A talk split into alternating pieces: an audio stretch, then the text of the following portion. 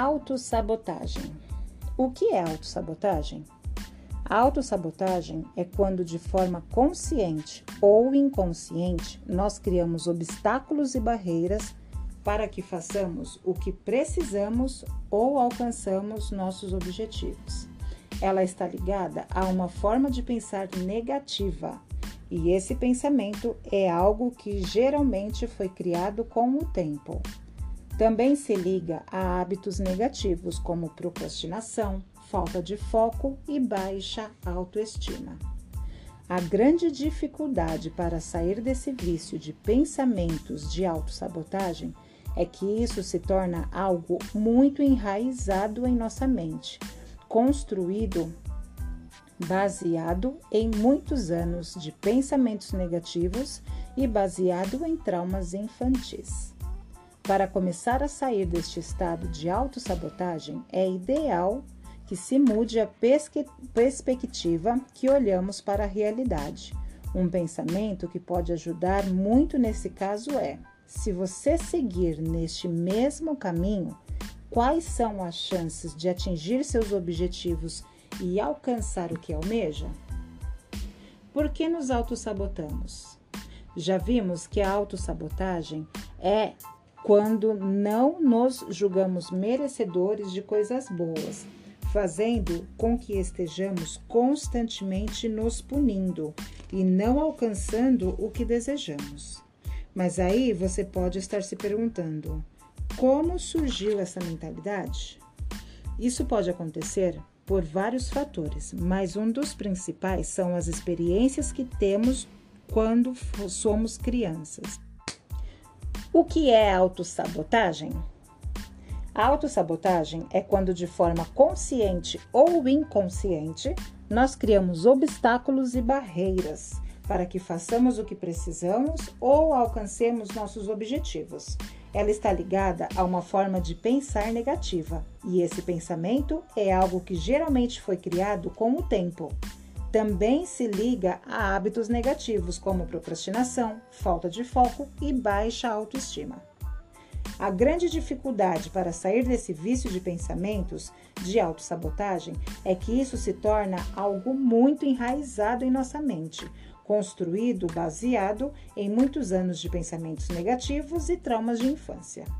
Para começar a sair deste estado de autossabotagem, é ideal que se mude a perspectiva que olhamos para nossa realidade. Um pensamento que pode ajudar muito neste caso é: se você seguir neste mesmo caminho, quais são as chances de atingir seus objetivos e alcançar o que almeja? Por que nos autossabotamos? Já vimos que a autossabotagem é quando não nos julgamos merecedores de coisas boas, fazendo com que estejamos constantemente nos punindo e não alcançando o que desejamos. Mas aí você pode estar se perguntando: como esta mentalidade surgiu?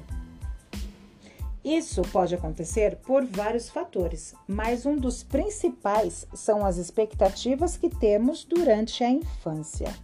Nessa época, se houverem muitas privações ou proibições, tornando-se um trauma com o passar do tempo, passamos a acreditar que merecemos isso. Mesmo que sem consciência e intenção, nossos pais e avós podem trazer sentimentos de abandono, culpa, fracasso, entre outros. Esses sentimentos afetam nosso subconsciente e culminam na autossabotagem. Como saber se estou me auto-sabotando? Muitas vezes as pessoas podem não perceber e não saber que estão se auto-sabotando.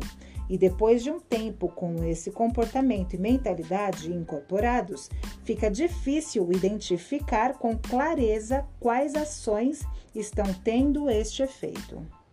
Para isso, iremos tratar de alguns pontos que aparecem e que devemos nos observar acreditar que não merecemos e reconhecer, não reconhecemos nossas próprias conquistas.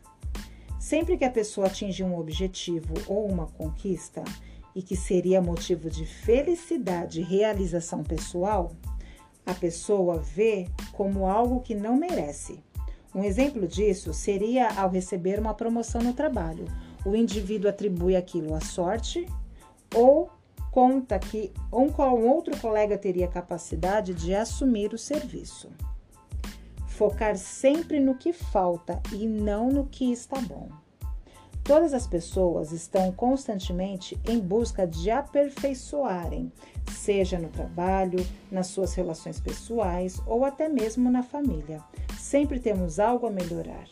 Mas no caso daqueles que estão se auto-sabotando, elas não conseguem visualizar o progresso que estão fazendo, sempre focando no que ainda não foi feito. Constante necessidade de autoafirmação. Nesse caso, a pessoa está sempre buscando falar sobre suas conquistas e objetivos, buscando a confirmação dos outros de que este seja o caminho certo. Essa atitude implica em colocar a sua autoestima em cargo do julgamento de outras pessoas, sendo que este julgamento pode nem sempre ser positivo. Isso irá minar a confiança da pessoa sentimento de inferioridade e necessidade de se comparar. Esse sentimento de inferioridade surge com a falta de compromisso e realização de seus objetivos pessoais. Paralelamente a isso, ao se comparar com outras pessoas que estão realizando, a pessoa se sente pior ainda por ver que somente ela não consegue. Ter medo de falhar. A falha é uma parte perene de nossa vida. Nós sempre teremos erros durante nossa jornada e precisamos saber lidar bem com isso para que não se torne algo prejudicial à nossa saúde mental. Procrastinar tarefas importantes. Aliado ao ponto acima, a pessoa não realiza suas tarefas importantes. Sem realizá-las, ela não alcança seus objetivos e, sem alcançar os seus objetivos, ela se sente ainda mais derrotada. Este ciclo vicioso começa a se tornar cada vez mais forte, ficando mais difícil de quebrá-lo. Porém, há algumas formas de você mesmo identificar os pontos que estão lhe causando sabotagem e trabalhar para melhorar.